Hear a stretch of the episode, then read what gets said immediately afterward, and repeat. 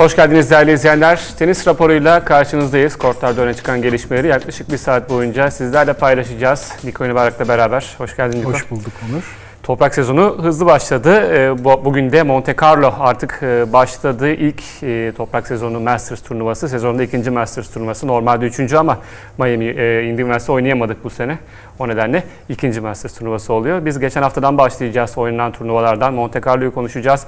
E, Fransa açının ertelenmesini konuşacağız. E, ve Felix'le Tony Nadal'ın e, antrenörlük e, ilişkisini konuşacağız. Çok enteresan bir Sürpriz ilişki bir o da. birliktelik. Adeta bir magazin programı başlığı oldu ama epey şaşırttı bu haftanın belki de en şaşırtıcı gündemiydi. Flash konusu oldu. Ee, Bunlardan bahsedeceğiz. Dilerseniz vakit kaybetmeden başlayalım. Geçen hafta e, kadınlarda Charleston'da e, toprak zeminli turnuva vardı.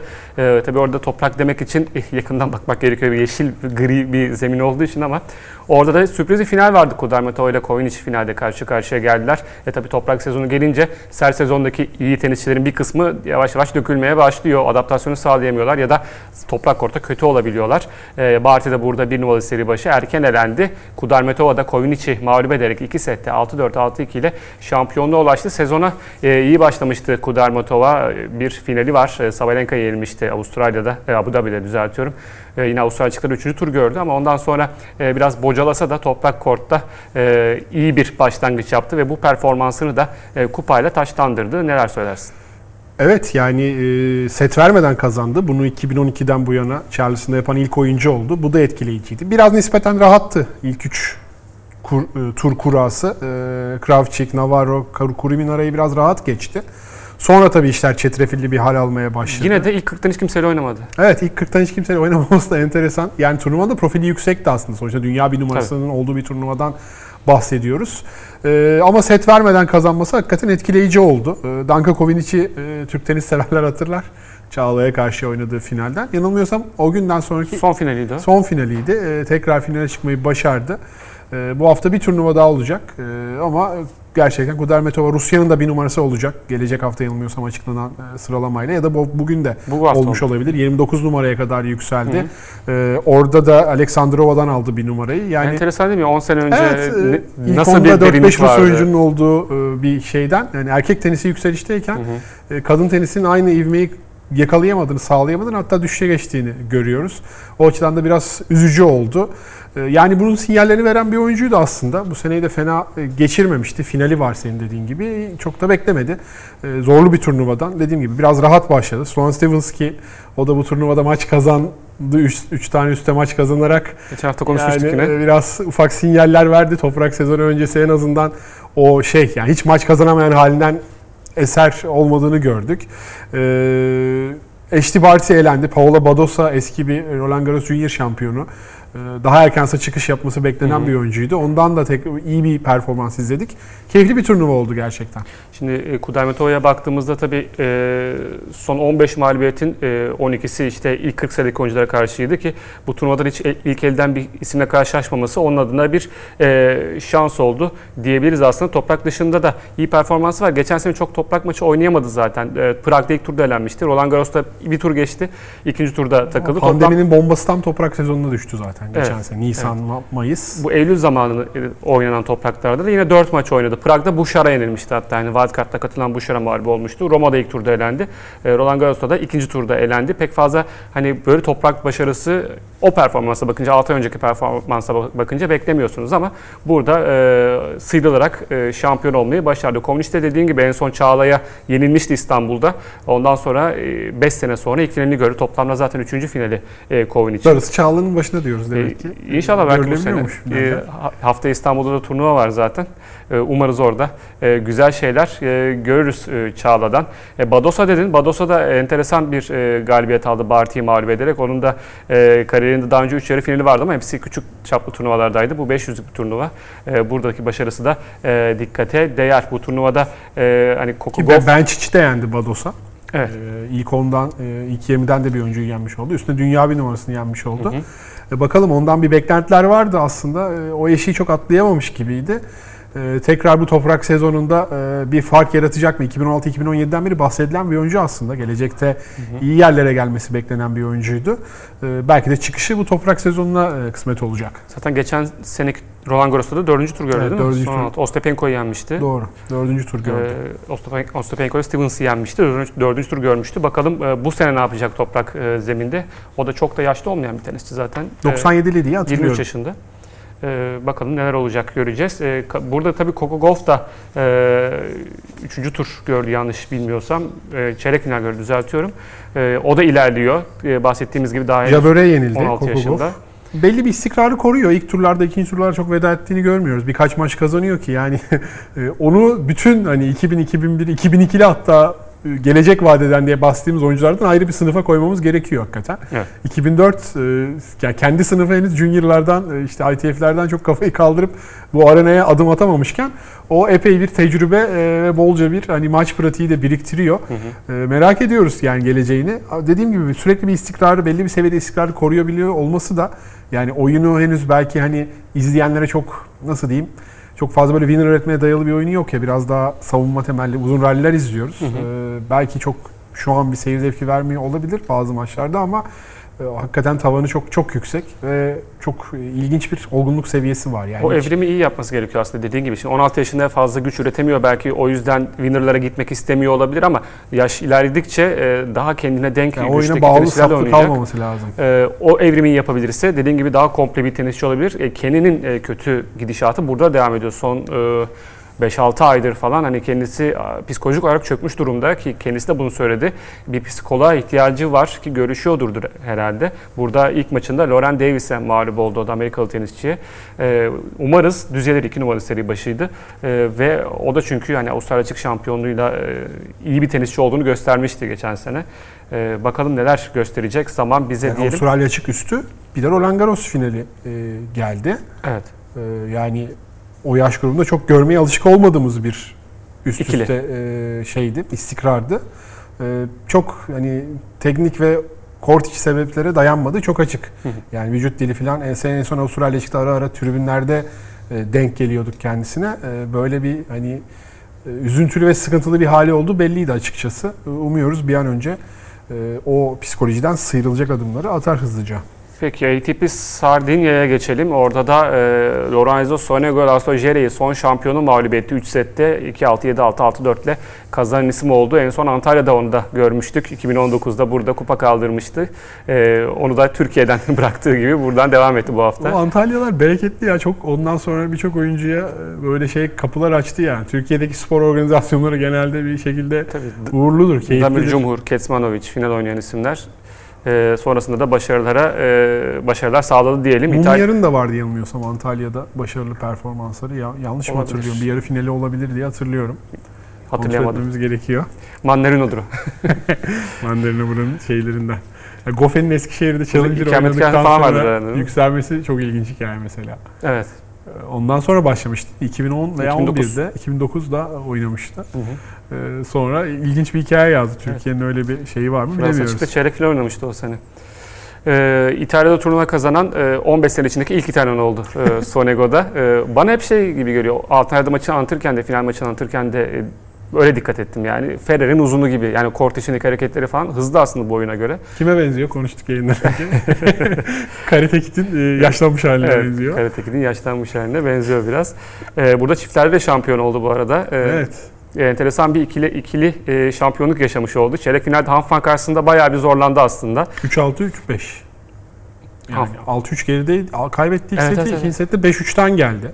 Yani çok çevirdi maçı. Sonrasında 3 setlik maçlar da oynadı. Aslında finalde çok yorgundu. E tabi çiftler de araya girince e, bu maçı kazanması aslında bu kadar e, geriden gelip de aslında büyü daha da büyüyor, büyütüyor başarısını e, diyebiliriz. E, Antalya'da Sırp bir tenisçi yenmişti Kesman Ölçü. Burada da başka bir Sırbı yendi. Cere'yi ve şampiyon oldu. Sonego'nun da aslında hani çim zeminde de oynadığı e, tenis iyi. E, doğal zeminlerde iyi bir tenisçi. Aslında potansiyelini henüz bulmuş gibi gözükmüyor. Evet bence de yani daha erken buralarda olmasını beklediğimiz bir oyuncuydu. Yani fiziği, korttaki hareketi de iyi. Hı hı. Servisi de gayet iyi. Ee, yani İtalyan oyuncularda böyle e, gözler çok onda değilken çıkıp burada turnuva kazanması birazdan Monte Carlo'yu konuşacağız. Ana tabloda 9 tane İtalyan oldu. Elemelerden gelen var 3 veya 4 İlk oyuncu. %10 İtalyan var yanlış Yani e, burada hani o, o hiyerarşinin de biraz hani Musetti bile ondan daha çok konuşulan bir oyuncu haline aldı. E, çıkıp bir turnuva kazanması 2006 o istatistiği ilginçmiş yani İtalya'da ya ne bileyim Fonini bir tane 15 yılda kazanamadı mı mesela orada? Volandri oldu. geçen sene Monte Carlo şampiyonunun burada Volandri mi kazanmıştı? Unutmuşum ben. Volandri ismi tamamen aklıma Pippo Volandri'yi bir tek şeyden hatırlıyorum. Novak Djokovic'in ilk meşhur olduğu taklit videolarından birinde Volandri'nin taklidini yapardı. Tamam. Onda zaten ilginç bir böyle hal hareket tavırları vardı kortta Volandri'yi hatırlayanlar. Genelde bu sezonlarda işte Portekiz'de, e, Hamburg'da, Monte Carlo'da ilk turlarda görürdük Volandri'yi. E, Çok şey ilginç Yani bir İtalya'da istatistikmiş hakikaten. turnuva zaten bir Roma Masters var. Ee, başka da böyle üst düzey bir turnuva yok. yok. Yok, Yok. diye hatırlıyorum. İşte Sardinya'da zaten 6 ay önce ilki düzenlendi. Ee, bu da ikincisi. Ee, belki de yani Roma Masters'ı Fognini kazanamadığına göre de kimse de kazanamadı. herhalde. Fritz'in burada yarı final oynamasını ne diyorsun? Enter- Enteresan yani Tyler Fritz. Toprakta e, benden bir şey beklemeyin. E, Cileri bir şaşırttı açıkçası. Yani ilginç bir performans. Tabii yolu biraz hani e, çok zorlu bir yol değildi bedene vesaire ama yine de hani e, çok toprakta zorlanacağını düşündüğümüz oyunculardan birinin yarı finali ekstra oldu onun için. Yine Basilashvili de burada Federer'i yenip e, şampiyon olan Basilashvili toprakta da yarı final yaptı.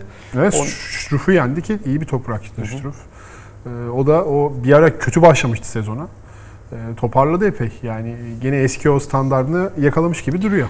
Musetti diyelim biraz da. Hani Musetti de e, dediğin az önce e, çok konuşuluyor. Hatta Siner'le beraber en çok konuşulan İtalyanlardan biri Berettini'den falan şu aralar daha fazla konuşuldu. E, kesin. Burada 6 ay önce ilk patlamasını yapmıştı wildcard alarak. E, yarı finale kadar yürümüştü. E, çeyrekte elendi ama bir numaralı seri başı Dan Evans'ı e, çok çetin bir maç sonrası mağlup etti. E, 4 maç ona puanı 8'lik çevirdi. tiebreak'te değil mi? 4 maç puanı çevirdi ki son 4 tiebreak'ini de kazanmış zaten. Bu sezon çıktı tüm tiebreak'leri de yanılmıyorsam kazandı. Ya çok hızlı ilerliyor yani. Geçen sene onu ilk konuştuğumuz programı da hatırlıyorum ben. Ee, böyle sanki 2-3 yıl geçmiş gibi aradan. Şimdi bu yaşlarda bir parlayan oyuncular böyle bir 2 yıl sonra bir ortadan kaybolurlar. Sonra tekrar ortaya çıktıklarını görürüz. Genelde hani Çiçipas'ta da Zverev'de de böyle ilerledi ama e, Alcaraz'da konuş. Alcaraz'da da Musetti'de de o ivmelenmeleri gayet hızlı.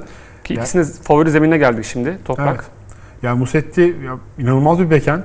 Böyle bir çeşitlilik. E, Hı hı. hakikaten her her türlü vuruyor backhand'iyle.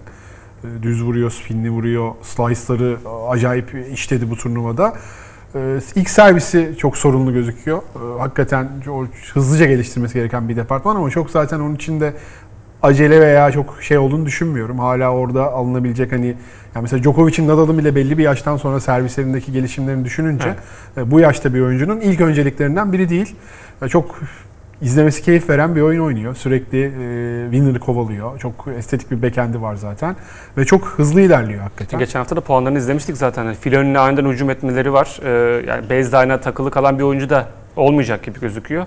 Ee, umarız böyle devam eder. O da Sardinya ile ilgili başka söyleyeceğim bir şey yoksa e, Marbella'ya geçelim.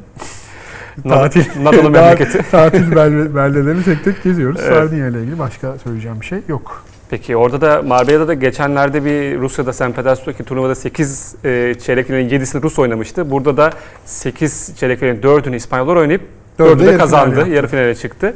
E, Karonya Busta Munier'i mağlup ederek 3 sette e, şampiyon oldu e, burada. E, kariyerin 5. şampiyonluğu ama işte Busta İspanyol olmasına rağmen daha çok sert zeminde e, daha iyi oynayan bir tenisçi. Burada ikinci, kariyerin ikinci e, toprak şampiyonluğunu elde etti. E, tabii ki şeyden sonra da bu Amerika açıktaki Feder, e, Djokovic olayından sonra da ismini daha çok duyurmuştu.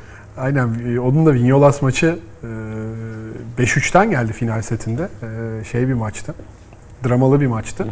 E, Evet o İspanyol geleneğinin aksine daha çok e, başarılarını sert zeminde kazanan bir oyuncu. Zaten ona da uygun bir oyunu var. Ama toprakta da her zaman e, belli bir standardı yakalayan all-rounder bir oyuncu. E, ilk 20'de mi e, şu an kaçıncı sırada? Yani 20'de ilk 20'ye giriş yapmış olması gerekiyor. 12 veya Tam 13 bilmiyorum. bile olabilir. Gerçekten o da belli bir istikrarı var. İzlemesi benim sevdiğim 15'miş. oyunculardan biri. Yani Haftaya 15. 2009 sırada girmiş. bu. 2019'dan beri e, ilk şampiyonluğunu aldı ama hani zaten çok sık turnuva oynanmadığını göz önüne alırsak yani kabul edilebilir bir istatistik. Ya işte son 12 yarı finalinde bu arada 10 tane kaybetmiş. ikinci kez kazanmayı başarmış. Öyle de bir ilginç istatistiği var ama e, oralara kadar gelince de genelde ilk ondan e, isimlere tosluyor, çarpıyor. Yani sonuçta e, çok kötü bir istatistik değil.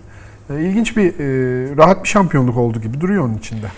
Ee, Alcaraz konuşalım. Alcaraz'da e, burada Lopez'i yendi ki nesillerin artık maçı diye geçiyor. Lopez de Çünkü bıraktı mı bırakmadı mı tam anlayamadım. Lopez ya. 40 oldu. Oldu. Oldu değil mi? 81'li. 80 bin. Lopez 40 yaşında. Alcaraz daha 80'li bile olabilir hatta biliyor musun?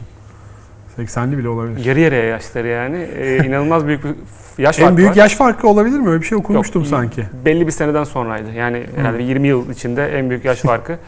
Ee, bir ara Carlo Uçta geçenlerde genç biriyle oynadı ama bu kadar yaş farkı yokmuş demek ki aralarında. Ee, Alcaraz hakkında ne diyorsun? Hani o da toprak kort şimdi e, sert zeminde kendini fazla gösteremedi ama toprakta daha fazla gösterecek gibi. Yani Alcaraz'da herkes böyle tabii ki e, bu yaşlarda parlamış bir İspanyol olduğu için akıllar biraz hı. Nadal'a gidiyor ama ya çok tarzı, oyun tarzı Nadal'a çok benzemiyor. Bilmem sen katılır mısın? Yani hani e, Nadal'daki o aş- bol- aşırı bol spin biraz daha böyle Federer'e Federer'e yakınsayan aslında bir oyun tarzı var. Kendine yanılmıyorsa böyle bir röportajı hı. vardı yani. Herkes benim yeni bir Nadal olmamı bekliyor ama benim oyun tarzım sanki biraz daha Federer'e benziyor gibi diye bir açıklaması var. O daha çok hani agresiflik ve puanı bitirme bitiricilik açısından. Çünkü hani Tony Nadal da e, diyor hani bugün konuştuk. Nadal puanları bitirmeyi sevmiyor. Ben hani bitir, bitirecek insanlarla çalışmayı tercih ederdim tarzı bir açıklaması var. Hani daha çok Federer e, benzetmesi o yönde olabilir. Yani puanları daha çok bitirmeye yönelik, e, kısa kesmeye yönelik oynuyor. E, dediğin doğru yani Nadal'la pek benzer yanı yok Alcaraz'ın ama ben Lopez maçındaki performansını beğendim. Sonrasında da zaten başka bir e, deneyimli toprakçı yine yani genç ama toprakta daha fazla deneyimi olan kendisi Ruud'u mağlup etti 3 numara seri başını. Ee, yarı finalde de aslında Munyar'ı yenebilirdi ilk seti tabirle alsaydı. Evet. Ee, final yapar, yapsaydı burada daha fazla ses getirecekti. Gelgitli bir maç oldu. Hakikaten ilk tiebreak'e kadar yakın bir İkinci set de yakın geçti aslında ama yani normal bu yaşlarda olacak. Munyar tabii o da çok şey bir isim olması da daha tecrübeli bir isim. Ee, ki hani Fonini'yi bu yolda e, turnuvayı kazanırken elediğini e, gördük. Yani Fonini çok kafa olarak burada değil gibiydi ama e, Alcaraz'da yani Musetti gibi ivmesini hızlı sürdürüyor. Gerçekten e, onun servis kanadı biraz daha etkili gibi e, Musetti'den ve inanılmaz bir güç üretiyor rahat bir şekilde. Yani bu yaşta bu kadar güç üretebiliyor olması açıkçası e, ilginç. Yani ikisinde mesela highlight videoları düşmüş deniz ATP'nin sitesine. Yani sanki böyle 7-8 yıldır e, oynayan oyuncuların bu kadar çok highlight videosu olmayabilir. Musetti de çok göze hoş gelen bir oyunu var. Alcaraz'da da aynı şekilde. Ama işte beklentiler büyük. E, ne kadar baş edilebilecek bunlarla? Tam artık e, bu oyuncuların olgunluk ve hani kupaları kazanma çağı geldiğinde üç büyüklü büyük ihtimalle tamamen tenisi bırakmış olacaklar. O ara jenerasyonla e, nedenli bir çatışma olacak. Şimdi Siner biraz daha orada duruyor. E, e Çiçipaz, Medvedev, Rublev bir yandan da çok kolay hani e, lokma olacak isimler değil. Onların şansı bir üst o 95 ve öncesi nesilden çok fazla. Hani yeni bir böyle 30 30'larından sonra domine edecek yeni bir büyük üçlü, yeni bir jenerasyon olmayacağı için biraz daha erken jenerasyon burada devreye girebilir gibi duruyor ama heyecanlandırıcı. Yani panik yok. Vallahi Gerçekten iyi isimler, Ya zaten heyecan veren isimler geliyor alttan. Tıka bakıyor yani Medvedev de biliyorsun Amerika açıktaki bir tıkıyla artık hani daha iyi bir daha üst düzeye geçiyor. O kendine güven asıl burada önemli parametre. Yani yoksa baktığında hani Musetti ile atıyorum Medvedev arasında o oyun anlamında belki deneyim anlamında var ama oyun ve potansiyel anlamında hiçbir fark yok. Yani baktığında ama o bir tık e, her şeyi, o kendine özgüven her şeyi değiştiren asıl etmen olarak gözüküyor. E, geçen hafta erkeklerdeki turnuvalarda böyleydi. Kadınlarda bir turnuva daha vardı. Bogota'da, Kolombiya'da. E, orada da ev sahibi tenisçi wildcard'la wildcard'la katılan Osorio Serrano şampiyon oldu ama o turnuvada daha ilginç bir detay vardı. İlk turda e, Astra Sharma ile Giulia Gatto Monticone arasındaki mücadelenin e, karar setinde, 3. setinde e, çok enteresan bir olay yaşandı. Hakem skoru yanlış söyledi. E, yani Gatto Monticone İtalyan tenisçi servis atarken e, 0-30 oldu. Buraya kadar her şey normal. Ben biraz özetleyeyim. Görüntüler de ekrana gelebilir bu arada maçın görüntüleri. E, yönetmenimden rica edeyim. Evet. E, 0.30'dan sonra hakem e, bir puanda çizgiyi kontrol etmek için aşağı iniyor. Gatto Monticone'nin vurduğu top dışarı çıkıyor. Hakem aşağı iniyor. Sonra e, dışarıda olduğunu doğruluyor ama 0.40 diyeceğine 30-15 Gatto Monticone öndeymiş gibi. Yani bir anda tamamen değiştiriyor skorboardu. O sırada Astra Sharma hiçbir şey demiyor çünkü çok e, kanalize ve duymuyor muhtemelen. E, işte burada hakem aşağı iniyor aslında. Bu video biraz uzun olduğu için üstüne konuşmayacağım. E, ya, Sonrasında da puanları farklı. Yani yanlış okuyarak e, oyunu bir anda şey veriyor. e, Gatto Monticone'ye veriyor. Astra Şahane duruyor. Bir şey diyor hakeme ama ispatlayamıyor. Çünkü aldığı puanları söyleyemiyor. Aldığı puanları nasıl aldığını söylemesi gerekiyor böyle bir durumda. E, söyleyemiyor, hatırlamıyor nasıl puan aldığını. Ve bir anda e, şey kazanıyor puan. İşte Gatto Monticone kazanıyor. Oyuncuya buradan... gereksiz bir şey bindirmek değil mi bu ya? Yani her puan o kadar yoğunlukla oynarken hatırlamamaktan doğal bir şey yok. Hakem e, biraz bunun için yok mu zaten? İşte hakem de yanlış yapınca bir e, ne derler kontrol mekanizması kalmıyor geride. Kay- kayıttan Kayıt an- yokmuş, okutamıyoruz. Yani video, Geri- video replay yok de- demiş hakem de. Allah Allah. Ve buradan sonra oyun alamadı zaten. E, Yani e, çökersin psikolojik olarak. Ya Twitter'da da şunları söyledi zaten. Hani herkes diyor ki neden e, itiraz etmedin? İtiraz ettim ama işte hakem e, hatırlayamadığım için puanları ona ver diyor ki burada asıl e, Gatto Monticone'nin de yani biraz sportmen Evet, davranması evet. gerekiyor Yani aslında. Hatırlıyorsa eğer. Yani nasıl hatırlamazsın? Çift, Şurada çift 0-40 hatayla olacaktı. Oyuna çift hatayla başlıyor 0-40 zaten. ol yani 40-0 mı yapıyordu? 0-40 olacak burada. Aha. E, 0-40 olacakken hakem 30-15 diyor. Ha, O 0-30 iken 30-15 de demiyor. 15-30 diyor bir de. 30-15 diyor. 15-30 demiyor 30-15 diyor. Yani tamamen çeviriyor Komple. skoru orada. Yani evet. sana- Yani enteresan. yani Bundan sonra Evet evet burada şeyin de devreye girmesi lazımmış. Bu hani bir puan falan değil hiç gözden Tabii, kaçacak tabii. bir şey değil. Ee, Ben asla basket oynar her şeyde sayarım. Asla kaçırmam. Oyuncu olsam da. ben- Federer'in de öyle videosu vardı. Çok iyi. Hiç ben skorboard'a bakmadan şey diyordum. Yani maçın kaç kaç, hangi oyunun hı. nerede olduğunu çok iyi biliyorum. bilirsin diyordu. zaten. Yani bilmelisin de. Ben oynarken bağıra bağıra söylerdim mesela tenis. Bugünleri öngörmüşsün. Ama işte bu turnuvalar arası teknolojik imkansızlıklar yarattığı şey de var. evet yani burada bir replay olsa Neydi o Bundesliga'da? Olmayan gol verilmişti ya birkaç sene önce. Değil mi? Öyle Felix şey oldu. Mecic, e, Eintracht Frankfurt olabilir yani. Devreye biterken Leverkusen yandan giren top gol verildi.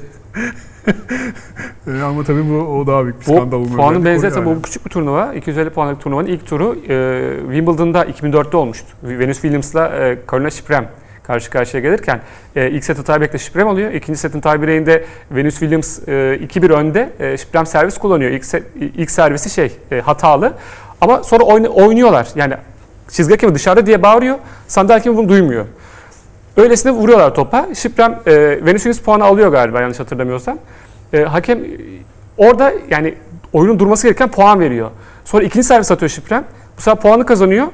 E, yine puan veriyor. Yani 3-1 olacakken 3-2 oluyor. Venus Williams lehine. 3-1 olacakken 3-2 diyor hakem. Bir puan fazla veriyor yani Şiprem'e.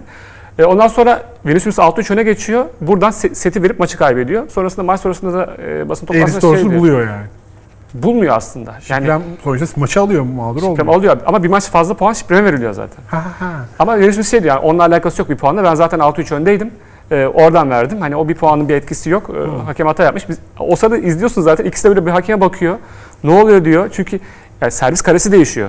Sağdan servis atacakken soldan servis atıyor. Böyle enteresan e, puanlar, e, oyunlar. Yani koskoca Wimbledon'da bile olmuş bu zamanında 2004'te. 2004'te eski bir tarih değil açıkçası. Öyle mi diyorsun? Yani sonuçta teknolojik bazı şeyler. Coco Gauff'un doğdu, doğduğu tarih. Öyle dersek. Ee, evet geçen haftayı da böyle özetlemiş olduk Ee, ve yavaş yavaş bu haftaya da geçelim. Toprak sezonunu özlemiş misin onu söyle. Ben toprak en, benim en sevdiğim zemin zaten. İzleme olarak mı oynama olarak mı? İzleme olarak. Çok Ben oynama fırsatım seviyorum. olmadı. Birkaç kere Ben de oynadım. birkaç tadı damağımda kaldı. Kayma yani kayarak toplar oynamak büyük Evet. keyifmiş hakikaten. Herkes de onu söylüyor bu arada. Oynamanın en keyifli olduğu. Özellikle bizim gibi e, amatör oyuncular için. Daha Ama. Medvedev'in de dediği gibi çok kirli oluyorsun, kirleniyorsun. ya Medvedev de bu kadar yani şey Medvedev Djokovic'in öyle bir şey yok muydu? Şu işte çoraplar kirlenecek. Med- Medvedev demiş onu bu turnuvadan önce. Onu konuşacağız Medvedev birazdan. geçen sene yani maç kazan maç kazanabiliyor en azından toprakta. Grand Slam'ler üzerinde çok belki bir başarısı yok ama toprakta da 2019 Monte Carlo falan yani. yarı finalisti. Yani. Monte Carlo'ya devam edelim. Nadal, e, Djokovic, e, Medvedev gibi isimler e, oynayacak bu turnuvada. Ve Nadal hiç de alışık olmadığımız şekilde 3 numara seri başı son zamanlarda hiç de alışık olmadığımız bir şekilde diyelim. karıştırdı o kurayı biraz. Ee, ve e, 11 kez şampiyonumuz ana tablonun alt tarafında yani Medvedev de aynı tarafta. Djokovic de finalde karşılaşabilecekler en erken. Ee, tabii Nadal ve Felix de e, en erken finalde karşılaşabiliyorlar. O da önemli bir eşleşme. Onu da birazdan konuşacağız. Ee, Nadal'dan başlayalım. Ee, sırt sakatlığı Avustralya açıkta e, mağlup olduktan sonra e, sırt sakatlığı ve uzun süre tenise ara vermek zorunda kaldı ama son bir, bir- birkaç haftadır da iyi antrenman yapıyorum ve e, işler yolunda dedi. Yani Nadal'ın iyi antrenman yaptığı konusunda kimsenin bir şüphesi yok. bütün e, antrenmanları maç ciddiyetinde oynuyor. Hatta hatırlıyorsun Rublev'le bir antrenman Evet. videoları düşmüştü. Yani maçta o kadar vurmuyor. Moya da hep aynı şeyi söyler. Ya siz siz hep maçlardaki Rafa'yı görüyorsunuz. Onunla ilk Nadal'ın profesyonel olduğu yıllarda e, Moya da profesyonel bir oyuncuyken yaptığı antrenmanları anlatıyor. Yani e, ben hiç bugüne kadar korta yansıttığını görmedim o performansını. Gördüğüm en dehşet e, şeylerden başında gelir diyor Nadal'ın antrenman maçlarındaki performansı. Ama 3 numara görmek ilginç hakikaten. Medvedev 2 numarayı kaptı. Ee, Biraz da tabii Djokovic, Nadal, Nadal nereye düşecek? En son 2015 Roland Garros'ta mı e, çeyrek final oynadıklarında e, Coş Nadal mı? Djokovic, Nadal işte aynı tarafa e, Hı. düşmüşlerdi. E, O zaman da o kura aşırı merakla bekleniyordu O çünkü. Fransa açıkta öyle evet. Fransa açıkta.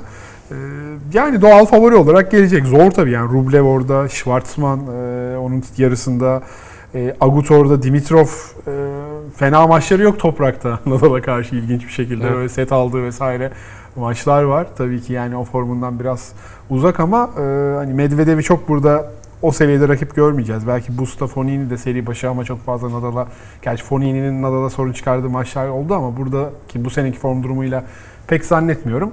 Yani belki Rublev karşısında biraz e, ya da Schwarzman bazen geli gelebilirse oraya Yarı finale kadar ona, gelirse. evet, sorun çıkarabiliyor. Ama Djokovic'le aynı tarafa düşmemesi e, iyi olmuştur diye onun adına tahmin ediyorum. Bakalım Nadal neler söylemiş açıklamaları var. Ee, bir ekranlara gelsin. Nadal da tabii e, sakatlıktan dönüyor ve Avustralya açıktan sonra ilk kez izleyeceğiz onu. Monte Carlo'ya ve ATP Tour'a geri döndüğüm için mutluyum. Sırt ağrım antrenman yapmamı engellediği için birkaç ay dinlendim.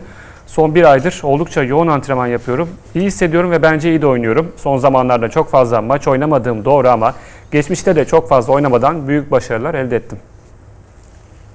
Etti evet yani. yani bu kadar sakatlığın üstüne hala kariyerin devam etmesi zaten başlı başına bir mucize. Yani Nadal, Tony Nadal şey diyordu işte ya, Rafael Nadal artık tenis oynamaya çalışan sakat bir insan diye açıklaması var yani son e, tahlilde o açıdan. Ama bu sene ki Roland Garros hepsinden e, özel. Hı hı. 21 yapıp tek başına yani yapılmaz, den, şampiyonluğu yapılmaz denen şey yapma ihtimali var. 14 zaten çok artık 9'u da hani 8'den beri falan bana inanılmaz geliyor. Yani 8 kere 5 kere deseler inanmazdık yani. Roland Garros'u biri çıkacak 5 kere kadar. Yani Federer'in 7 kere Wimbledon kazanmasına vay diyorduk. Tabii.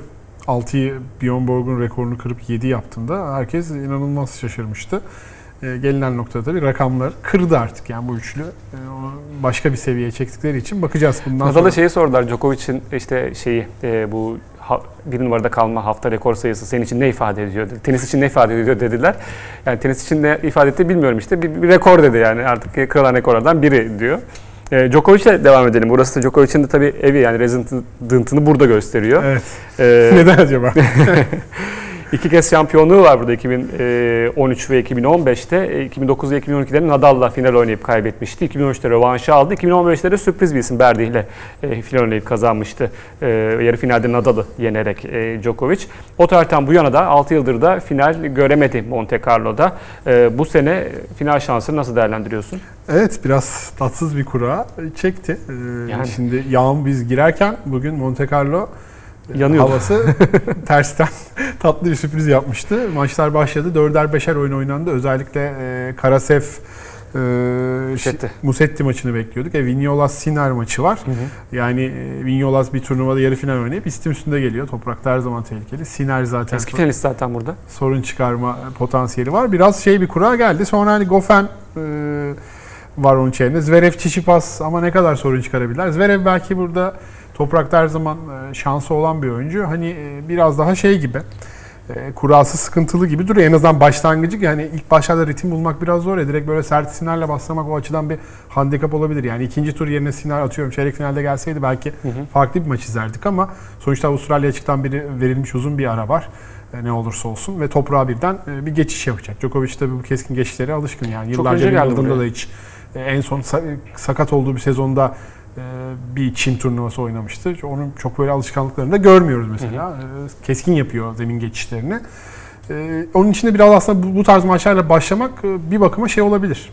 Hemen turnuva moduna sokup hani hızlı bir e, olayın ciddiyetini kavrama şeyi olabilir. E, hoşuna da gider mesela Siner'le yeni neslin temsilcisiyle e, bir maç oynamak e, keyif verir. Sinner Roland Garros'ta Nadal'a karşı kaybetse de ilk iki set özellikle ilginç bir performans sergilemişti. Ezilmemişti en azından. hı hı. E, Bazı puanlarda da sağlam durmayı başarmıştı. Gelecek adına iyi bir sinyal vermişti. Merak ediyorum bakalım tabii. Onun da bir Vignolas e, şeyi var geçmesi gereken. Onu geçeceğini düşünüyorum ben. Djokovic buraya tabii 2-3 hafta önce geldi. Team olsaydı Ortama biraz alışık. daha tablonun geometrisi değişebilirdi. Kesinlikle. O da çok kötü durumdayım. Hani e, şu an genel kapasitemin %10'undayım dedi. E, toprakta onu görmemek. Yani buraya kadar e, düzeltememiş olması da e, Roland Garros için hani final için favorilerden biri ama e, bu sene sanki oraları göstermeyebilir gibi. Medvedev toprakta kötü diyoruz ama Medvedev de e, iki sene önce burada iyi işler başardı. E, Yani toprakta ne yapabileceği e, şey yani kapasite belli ama toprakta oynamayı sevmiyor. Neler söylemiş? E, istersen bunu ekrana getirelim Medvedev. E, ondan sonra e, devam edeceğiz Medvedev'i konuşmaya. Çeşitli nedenlerden dolayı toprak kortu sevmiyorum. Toprağın kötü bir zemin olduğunu, toprakta oynamamamız gerektiğini söylemeyeceğim tabii ki. Meydan okumayı severim ama toprak kortta iyi oynamak için çaba- çabalamak bana göre değil. Kısacası toprakta sevdiğim bir şey yok. Top kötü seker, maç sonrası kirlenirsiniz. Hiç keyifli değil. Bu yani yaşı ilerledikçe değiştirir diye tahmin ediyorum. Yani şimdi o kadar tabii sert kortta iyi bir oyuncusun da mesela büyük efsanelerden Pete Sampras'ın topraktaki bir finali var yanılmıyorsam Roland Garros'ta. Onun dışında zaten çok erken veda ediyordu. Ee, ama o bir, bir korta da o kadar inanılmaz bir hakimiyet kurmuş değilsin yani anlıyor musun? Öyle bir lüksün yok ki ve sert korttaki performansı 2 yıldır İyi. oranın en iyi 2-3 oyuncudan biri performans sergiliyor. Bu ona Grand Slam finalleri, Masters şampiyonlukları olarak geri döndü ama yani buraya uyarlanabilir senin bir oyunun var aslında. Kortta iyi hareket ediyorsun, uzun kollara sahipsin. Yani uzun rallilere, e, sert kortta da fazlasıyla giriyorsun uzun rallilere. E, genel bir şey herhalde. Yani küçük trikleri öğrenmesi gerekiyor sadece. Evet. Yani nasıl kayılır Yani daha en iyi. Yani azından slice şeyi yapılır. deneyebilir yani. Toprak döneminde o kortta uzmanlaşmış bir antrenörle çalışıp o noktada biraz kendini geliştirme. Yani öyle iki şey çim gibi de iki hafta süren bir şey değil bu. Yani e, sezonun en önemli bölümlerinden biri. Sadece biri. 3 tane Masters oynanıyor burada. Büyük bir Grand Slam oynanıyor ve sezonun iki buçuk ayı burada geçiyor. E, o açıdan hani yani çimi sevmezsin anlarım. İki hafta bir şey geçti gitti ama toprak yani sürekli bir numara iki numarada kalmak istiyorsa ee, ve hani üç büyük sonrası dönemde team'in toprakta işte Musetti geliyor, Alcaraz geliyor. Orada sürekli etkili olacak. Oralarda puan toplayacak oyuncuların da geldiği, Sinner'in de hatta, Zverev'in de hatta toprakta e, mahiretli oyuncular olduğunu biliyoruz. Hani o açıdan da bu bakış açısını bence değiştirmesi gerekiyor. Yani dünya iki numarası bir oyuncunun bu kadar bir korta alerjisinin olması, bunu bu kadar açık belli etmesi e, ilginç geldi bana sadece. Yani şey de yapıyor olabilir aslında. Hani ben pek e, önem vermiyorum deyip baskıyı azaltma. kendi üstündeki baskıyı da azaltma e, numarası olabilir. Hızlanacağız. 20 dakikamız kaldı. Djokovic ile Zverev Monte Carlo'da e, birbirleriyle röportaj yaptılar. Onu bir ekranlara getirelim. Sure, here we are today, Rolex Masters 2021. Mhm. How do you feel, man? Just anybody ask you how do you feel? Like, just how You're are you? Like deep inside, You're in the your only heart. one that is How asking me. I don't know. Uh, for some reason, you're the only one that in, that interests actually. Yeah. So um, it's always very nice to talk to you. yeah, nice to talk to you But uh, every time we talk, it's about three hours long. So we will not do this in front of the camera. what are the other subjects that you're interested in other than tennis to talk about? Not particularly with me, but just in general. The universe. U- universe. The universe. Anything in specific? Planets, I guess. This is an insider. Nobody will understand this. um, hey, yeah. Um, how Universal this how, world is. How, how universal this world and the universe is in general. Well, I wish you a stellar universal performance here, Yeah, man. all the you. way to quarters. Turun iki iyi arkadaşlığın arkadaşlarından ikisi işte e, Djokovic ve Zverev. Djokovic tam bir gazeteci şeyi var ya Djokovic. O her türlü role girebiliyor. Evet. Yani. Eğlence dünyasının aradığı bir karakter aslında. Evet Monte Carlo başladı. Yağmurda izin verirse e, bakacağız. E, haftaya pazar günü şampiyonumuz da belli olacak diyelim ve haftanın en ilginç olayına Felix ile Tony Nadal'ın e, birlikteliğine geçelim. Tony Nadal Felix'in koçu oldu ki hiç beklemez. Yani burada turdaki en son kim olacak deseniz Tony Nadal gibi bir isim çıkabilir. Ya Tom Nadal'ın herhangi birinin koçu olması. Ha, evet. Nadal'ın baksına da geri dönüyorum dese ona da şaşırırdık. Yani şimdi biraz o şüpheler doğdu bende. Çünkü o ayrılığın ilk lanse ediliş biçimini hatırlıyorsun. Ben artık hani yıllardır 16-17 yaşından beri turdayım. Ee, artık bir akademi açıldı. Ciddi bir akademi. İşte ilk ürünleri e, geliyor. O akademi önemli oyuncular çıkarma iddiası var. Ee, bir yandan Nadal artık yeni bir döneme girdi. Moya zaten uzun süredir oyuncu olarak da bildiği bir isim. Hani ben ona Nadal'ı teslim edebilirim ve hem akademiyle hem aileme biraz daha vakit ayırabilirim. Bunlar beni yordu gibisinden bir ayrılıktı. Ee, Ama- şu an böyle bir dönüş e, şaşırttı Şöyle beni. bir şey- Bence acaba toprak sezonuyla mı sınırlı kalacak ama öyle bir detay da yok. Yok. E, Rafa Nadal Akademi'de de tabii onun başında da Tony Nadal var. E, Felix'le beraber orada e, birkaç aydır çalışıyorlar. E, orada tanışmışlar zaten ve bu birliktelik e, tohumları da orada atılmış diyelim. E, yani orada tabii bir oyun çocuklarla, öğrencilerle iletişim içinde olduğunca olduğu sürece koşulu özleyecektir zaten Doğru. Tony belli. E, bir küçük çocuğu da alıp büyütebilirdi ama e, daha gelişmiş Felix'i seçti. Yani Felix'le beraber potansiyeli de fazla Felix'in. O final kaybetme serisi e, belki onun ellerinde de eriyecek. 7 değil mi? 7 final kaybetmişti. Ee, onun grafiğini de ekranlara getirebiliriz. Felix'in kaybettiği finaller e, kariyerinde biz konuşurken ekrana gelebilir. Ee, yani belki de bunu düzeltmek adına biraz Tony Nadal e, Felix hamlesini yapmış olabilir.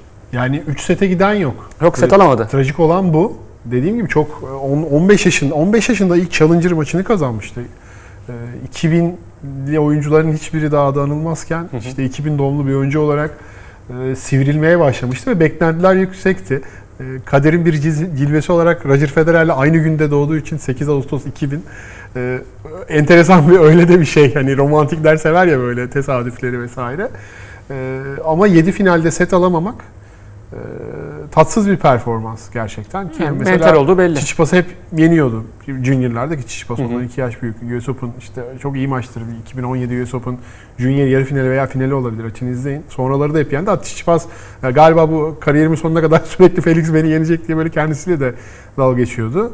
Yani Nadal zaten ne kadar çalışkan olduğuna, düzgün bir karakter olduğuna ki zaten korttaki hal hareket tavırlarından bunu anlayabiliyorsunuz. Bir Kanadalı e, şeyle yetiştirildiğini anlıyorsunuz gerçekten. Tony Nadal bunu söylüyor zaten. Ben hani düzgün karakterli, saygısız biriyle, düzgün karakter olmayan biriyle çalışamazdım zaten diyor. Felix tam bu tanıma uyuyor yani saygılı, kort içinde pek Kyrgios gibi değil. Şey düşünmüş yani tabii ki Rafa ile Tony bambaşka antrenör oyuncu ilişkisinin çok ötesinde bir ilişkiye sahipler. Yani Hı hı. hep anlatılır Nadal'ın Türkçe çevrilen kitabında da bolca anekdot var Tony'nin Evet. yer yer sertliğiyle gaddarlığıyla alakalı. Bunlar hep anlatıldı ama hani şey mi Tony'den sonra da Nadal Grand Slam'leri kazanıp yani hiç böyle bundan etkilenmemiş gibi devam edince üçüncü e, kariyerin üçüncü bağrında da inanılmaz performans sergileyince acaba yeniden bir başka bir şey ispatlama psikolojisine mi girdi? Yani e, ya benim yüzümden değilmiş bu başarılar tabii ki bu çok Ya, evet. abesle iştigal ama yani başlı başına 2008 Wimbledon'ı Tony Nadal'ın bir şeyidir, eseridir yani. E, Yeni bir şey, bir şey kanıtlama hevesine girmiş olabilir e, Rafa'dan bağımsız.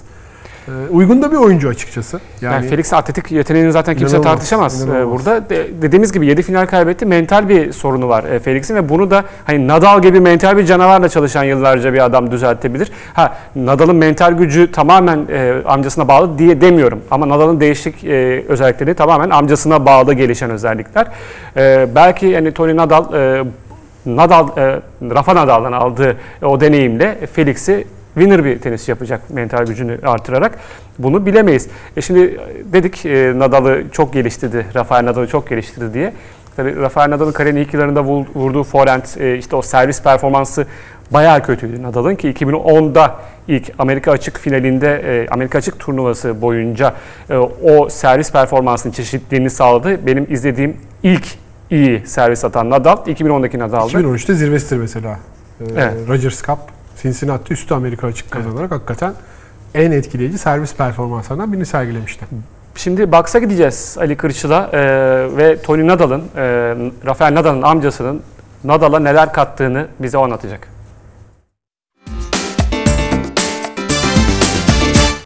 Merhaba tenis severler, Box bölümüne hoş geldiniz. Bu hafta Rafael Nadal'ın forehandleri hakkında konuşalım. Malum toprak kort dönemi de aslında mevsim olarak gelmişken e, Rafael Nadal'ın en iyi olduğu yer. Yani ejderha her seferinde hazinesini koruyor Roland Garros'ta ya da toprak kortta. Toprak kortun kralından bahsediyoruz. Ve bunu yaparken de tabii ki çok e, top spinli topları var. Top spin'i daha önce işlemiştik. Top spin'in ne kadar etkili olduğundan, e, topun aldığı falsodan top yere sektikten sonra ne kadar yukarıya kalktığından. Peki Rafael Nadal bu anlamda top spin rate'ini yüksek tutma konusunda en iyi silah forehand'i tabii ki ve forehand'ini şöyle bir inceleyelim istedik Rafael Nadal'ın. Çünkü Tony Nadal'ın çok ciddi bir etkisi var Rafael Nadal'ın forehand'lerinde. Üstelik Rafael Nadal'ın aslında bu şekilde forehand vurmasını istemediği halde Tony Nadal e, yine de Nadal'ın bu şekilde oynaması gerekti. Kariyeri boyunca böyle oynamayı tercih etti, böyle oynamayı sevdi. Yüksek top spinler ve o forehand gelişimine şöyle bir yakından bakalım dilerseniz. Şimdi çocukken yaptığı forehand'e dikkat edin. E, raketi geriye açışına bakın. Raketi geriye açı, açarken biraz daha geniş bir backswing ile açıyor. Yani sonrasında bu değişti. Yıllar ilerledikçe, büyüdükçe hatta günümüze geldiğimizde biraz daha farklı bir hal aldı. Özellikle de raketi geriye açış konusunda büyük değişiklikler var. Bunun nedenleri hem bileğindeki sakatlık, hem oyunun hızlanması, hem rakiplerin daha düz vuruşlar yapıyor olması, zemine göre zaman zaman raketi geri açışını değiştirdi Rafael Nadal. Ee, burada hala izliyoruz, hala eski dönemden, e, yani bir anlamda zaten eski olduğunu Rafael Nadal'ın giydiği Capri'den de anlayabilirsiniz. Rafael Nadal'ın Capri'li dönemlerinden. Backswing'i de zaten şortu kısaldıkça e, backswing'i de kısaldı Rafael Nadal'ın. Bu da zamanında toprak kortu özellikle Federer'i domine ettiği yıllardan vuruşlar. Şimdi burada önemli olan nokta şuydu. Federer'e karşı bu kadar başarılı olmasını sağlayan topların çok yüksek top spinle gelmesi ve Nadal'ın sol elle oynuyor olması aslında sağlak fakat sol elle oynamayı tercih etti ki bu karar yine Tony Nadal'dan gelmişti. Rafael Nadal'ın vurduğu çapraz toplar doğal olarak çapraz forehandleri, ball top spinli forehandleri Roger Federer'in backhand'ine denk geliyor. Ve daha önce de bunu işlemiştik hatırlayacaksınız. Top toprakta sektiği zaman, ball top spinli sektiği zaman öyle bir yükseliyor ki, öyle bir yukarı çıkıyor ki aldığı falsodan dolayı Federer bütün backhandlerini omuz yüksekliğinin üstünde vurmak zorunda kalıyor. Tek el backhand'i omuzunun üstünde vurmak tenisteki en zor şeylerden bir tanesi ve doğal olarak rally'yi sürdürme konusunda çok ciddi zorluk yaşıyor. Yapabileceği çözümler neydi ki bunları denedi ilerleyen yıllarda Roger Federer? Kortun daha çok içine girip o topları hep seker sekmez yarım voley gibi karşılamasıydı ama bu da çok yıpratıcı ve hata marjını da bir o kadar yükselten vuruşlardan bir tanesi. Doğal olarak toprak kortta her zaman bu sayede e, Rafael Nadal Federer'i domine etmeyi başardı. Fakat sert kortlarda ve çim kortta işler pek de o şekilde ilerlemedi. Yıllar ilerlediğinde e, Rafael Nadal forehand'ini biraz daha değiştirmeye başladı. Biraz daha agresif, biraz daha düz vuruşlar yapmaya başladı. E, Wimbledon, Amerika açıktaki galibiyetleri yani kariyerinde aslında e, Grand Slam'ı bu şekilde tamamladı. E, yani Grand Slam derken aslında kariyer Grand Slam'inden bahsediyorum. Yani dört büyük turnuvayı da farklı dönemlerde, farklı yıllarda da olsa koleksiyonuna eklemesinden bahsediyorum. Biraz daha ucum vurarak bunu gerçekleştirdi. Fakat son dönemde aslında backswing'i birazcık daha kısaldıkça biraz daha artık tepeye doğru açıyor. Ee, az önce de ifade ettiğim gibi bunun sakatlığından dolayı olma ihtimali var. Ee, ya da başka sebeplerden tabii oyun hızlandıkça biraz daha e, az açmak zorunda kalıyor. Daha kompakt bir aslında backswing yapmak zorunda kalıyorsunuz. Az önce çünkü gençlik e, halini hatırlayın. Raketi nasıl geriye açıyordu, geriye düşürüyordu. İşte şu anda ekranlara yansıyor. Bir de şimdiki halini alalım. E, şimdi şu raketi açışına dikkat edin. Özellikle Rafael Nadal'ın çok daha yukarı atıyor. Eskisi kadar çok geriye açmıyor. Bu tabii daha az zaman demek. Yani bir küçük daire çizmek vardır, bir de büyük bir daire çizmek vardır. Rafael Nadal o daireyi biraz daha ufaltmaya başladı. Ee, eskisi kadar çok agresif düz vuruşları yok. Daha fazla spine gidiyor enerjisi. Ee, fakat hala çok daha etkili, çok daha doğru bir noktada zamanlamayı ayarlayabiliyor. En azından bunun için bir çaba içinde Rafael Nadal ama o fabrika ayarlarına geri döndüğünde biraz daha agresif oynadığında çok daha etkili olduğunu da biliyoruz. Ama backswing'i e, tıpkı shortları gibi yıllar içinde çok daha kısaldı Rafael Nadal'ın. Bir de hemen şunu da ekleyelim. Tony Nadal aslında hiçbir zaman Rafael Nadal'ın şu anda vurduğu forehand'i e, %100 istemediğini söylemişti daha önce verdiği bir röportajda. Daha fazla forehand winner'ler yapan bir tenisçi e, arzu ettiğini söylemişti. Ama Rafael Nadal bu şekilde oynamayı istemiyor. Bu şekilde gelişmedi kariyeri. Hatta şöyle bir açıklaması da vardı Tony Nadal'ın. E, Federer'in oyun tarzını daha fazla beğendiğini de ifade etmişti zamanında. Ama Rafael Nadal'da Rafael Nadal yapan olağanüstü özellikler var. Zeminine göre, dönemine göre, e, kullandığı forehandlerin gelişimine göre, değişimine göre Federer'i tamamen domine ettiği mücadeleler var. Ve en anortodoks olduğu halde en etkili forehandlerden bir tanesine sahipti kariyeri boyunca Rafael Nadal. Şimdilik bu kadar. Gelecek hafta görüşürüz. Hoşçakalın.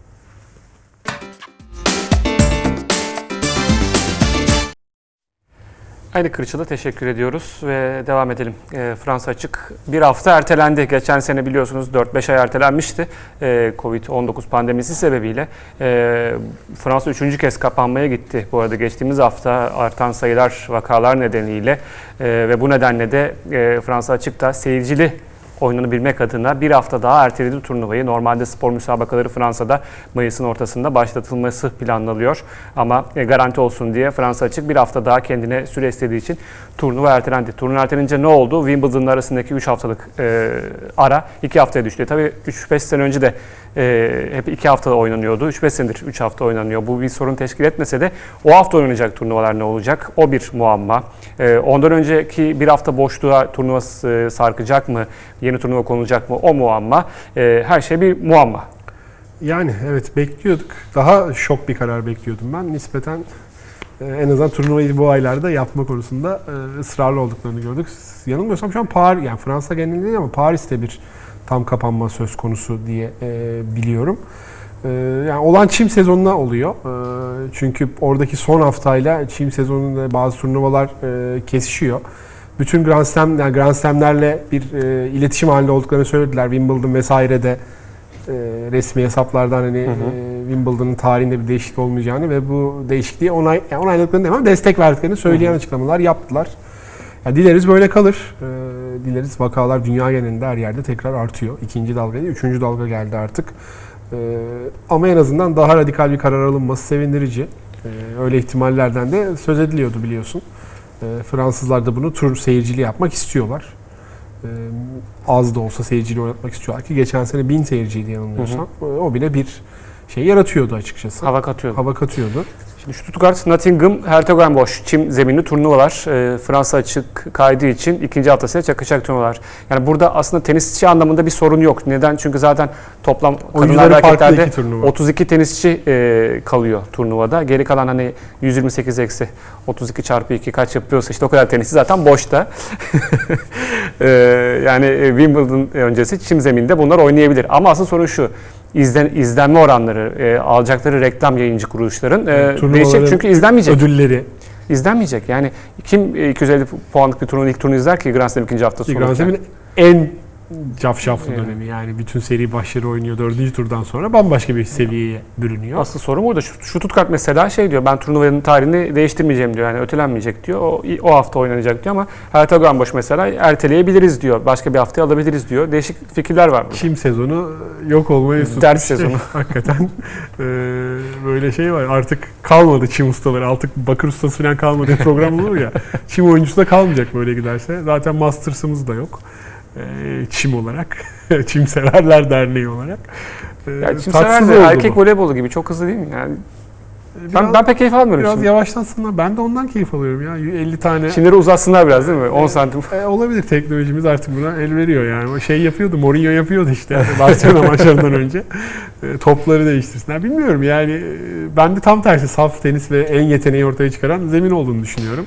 E, 40-50 tane e, %80 amaçsız vuruşlu toprak e, şeyine tercih ederim çim izlemeyi. Federer'e olan sevgimden bağımsız açıkçası ki Ben- aslında bir önceki nesilde en sevdiğim oyuncu Agassi'ydi ve Sampras her zaman çimde canını yakardı Agassi'nin. Ben rağmen- geometri seviyorum o yüzden daha çok benim uzasın böyle k- ilginç O vuruşlar, zaman ilginç seni açılar. snooker ve bilardo davet ediyoruz. Bol bol geometriye doyarsın Peki oralarda. Fransa Açık e, Fransa Tenis Federasyonu bu arada e, o haftadaki çim turnuvalarının zararlarının bir kısmını kompanse edeceğini söyledi. E, artık nasıl gelir gelecekse seyirciden onu kompanse edeceğini e, söyledi e, diyelim. E, böylece e, Fransa Açık e, konusunda kapatalım ve şimdi bu puanlama sistemi biraz değişti. E, hala 2019 puanları korunuyor %50'si e, geçen seneki puanların. Bayağı karışık bir sistem var.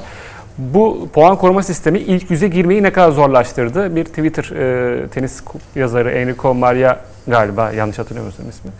E, o bir e, fotoğraf paylaştı 4 tane. 2015, 2017, 2019 ve 2021'de ilk yüzdeki tenisçilerin puanları yani son 5 basamaktaki tenisçilerin puanları. Burada 2021 ekrana geliyor. 787 100. sıradaki tenisçi, 96. sıradaki tenisçi de 814 puanda.